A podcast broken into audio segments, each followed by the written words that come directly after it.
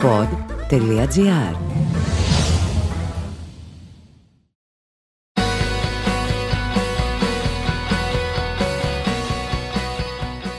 Ξέρω, η παράδοση απαιτεί να είμαστε συγχωρητικοί με κάποιον που δεν είναι πια στη ζωή. Υπάρχει άλλωστε και η φράση «ο αποθανόν δε δικαίωται». Αν και ο Απόστολος Δοξιάδης, που γνωρίζει καλά ελληνικά, υποστηρίζει ότι η ρίση αυτή του Παύλου έχει παρερμηνευτεί. Η πλήρης πρόταση είναι «ο γάρα αποθανόν δε δικαίωται από της αμαρτίας» που σημαίνει ότι ο αποθανόν απαλλάσσεται πλέον της αμαρτίας. Δεν μπορεί δηλαδή πια να αμαρτήσει. Ούτε άφεση σημαίνει, ούτε συγχώρεση. Αλλά σε επιστρέψω στον Κωνσταντίνο. Οι δημοσιογράφοι που τον έχουν γνωρίσει, εγώ δεν τον συνάντησα ποτέ, λένε ότι ήταν ένας άνθρωπος πρόσχαρος, με αίσθηση του χιούμορ και καθόλου σνόμπ.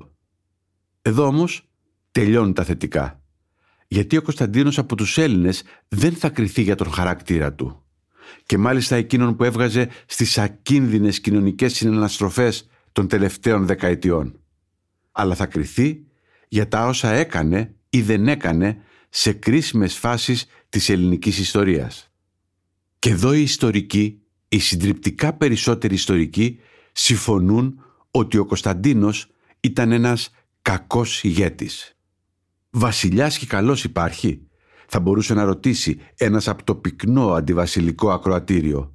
Ναι, υπάρχουν βασιλείς, μπορώ να φέρω στο μυαλό μου τους Ολλανδούς εστεμένους, που οι πράξεις τους, έστω και θυμοτυπικές πλέον, είναι στην σωστή πλευρά της ιστορίας.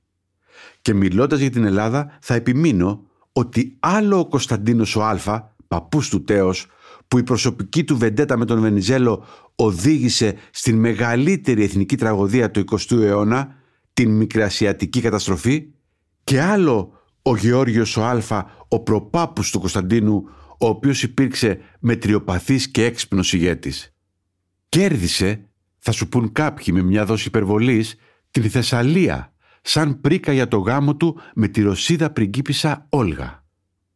Ο Κωνσταντίνος όμως που για πολλά χρόνια καταγραφόταν ως Κοκός και ως Γλίξμπουργκ στις εφημερίδες, δεν έκανε τίποτα τα εννιά χρόνια της βασιλείας του για το οποίο μπορούσε να υπερηφανευτεί. Η πιο μαύρη στιγμή του ήταν η αδυναμία του, πολλοί μιλούν για φόβο, να αντιταχθεί στην Χούντα και όρκησε την πρώτη κυβέρνηση των συνταγματαρχών.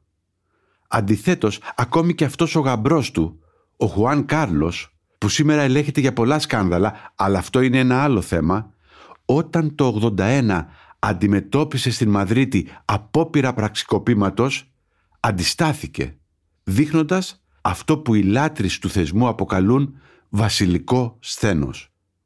Ο Κωνσταντίνος όμως τι έκανε; Ήταν σκυθροπός, λέει, στις φωτογραφίες με τον Κόλια και τον Παπαδόπουλο για να δείξεις στους υπηκόους του ότι δεν ήταν και ευτυχισμένος που τους όρκησε πριν λίγα χρόνια, το 2015, ο αποδημήσας Κωνσταντίνος είχε μια ευκαιρία μετά από μνημονεύματά του, έστω και για την ιστεροφημία του, να μιλήσει ειλικρινά για τα λάθη του. Δεν το έπραξε. Αυτή η ατολμία του σχολιάστηκε βιτριολικά από τον ιστορικό Γιώργο Μαυρογορδάτο ως εξής. Δύσκολο να κάνει τώρα αυτό που δεν έκανε επί μισόν αιώνα, στην διάρκεια του οποίου κατόρθωσε να μην κάνει σχεδόν τίποτε, αποφεύγοντας οποιαδήποτε εργασία. Είναι καταπληκτικό, συνεχίζει ο Γιώργος Μαυρογορδάτος, ότι αυτά τα 50 χρόνια δεν φρόντισε ούτε καν να μάθει και να αφομοιώσει την ιστορία της δικής του οικογένειας. Επικαλείται ωστόσο την ιστορία αυτή με την αμέριμνη ανευθυνότητα όχι ενός τέος ανεύθυνου άρχοντα κατά το τότε σύνταγμα, αλλά ενός αδιάβαστου επιγόνου.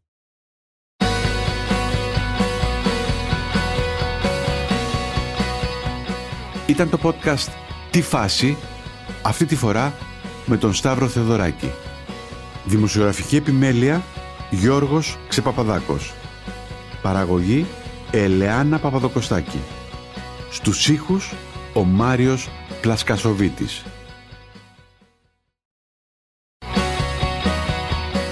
Τι φάση; Ειδήσεις και δηλώσεις που προκαλούν τον προβληματισμό, το γέλιο ή και τον θυμό μας. Μια προσωπική ματιά στην επικαιρότητα με την υπογραφή των ανθρώπων του pod.gr.